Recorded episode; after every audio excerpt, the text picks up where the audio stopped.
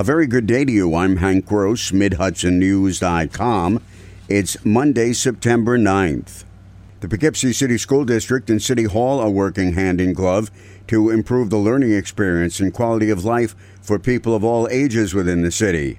To that end, Mayor Robert Rolison is capitalizing on an idea from other communities by creating a children's cabinet.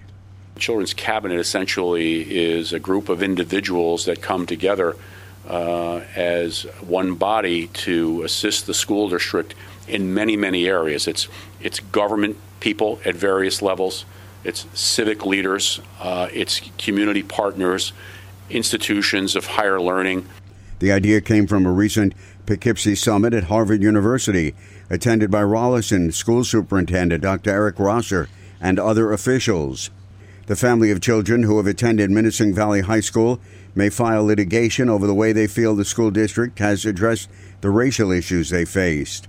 The children of the Kinzozi family, originally from the Republic of Congo, believe the district and Orange County have given the alleged perpetrator in one case a slap on the wrist. And attorney Michael Sussman said the family believes that has been an insufficient response to what he says is ongoing behavior.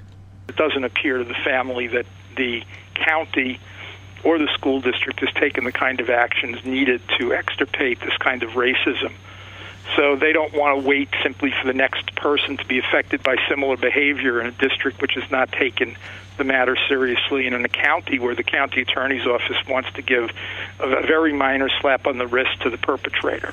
In one instance, a student in Nsenga Kanozi's class took a candid photo of her and posted it with a racially derogatory comment. The alleged perpetrator was identified, and Sussman believes the county attorney's office, which has handled the case, did not do so appropriately. They showed up everywhere in the months prior to the Woodstock anniversary weekend. They are not going away. They are the about 50 colorful hand painted doves standing about five feet tall and weighing a few hundred pounds. They can be found throughout the county. The county's Director of Communications, Dan Hust, told the county legislature's Economic Development Committee they saw the 50th anniversary of the Woodstock Music Fest to create a new identity for Sullivan County. It was not just for Woodstock 50. That was the catalyst. Yeah. But they're meant to be permanent. Right. And to not only define and identify the communities in which they're located and the organizations with which they're affiliated, but the county as a whole who said they believe they have finally hit the jackpot of a brand that is unique to Sullivan County, setting it apart from other Catskill region counties. I'm Hank Gross, MidHudsonNews.com.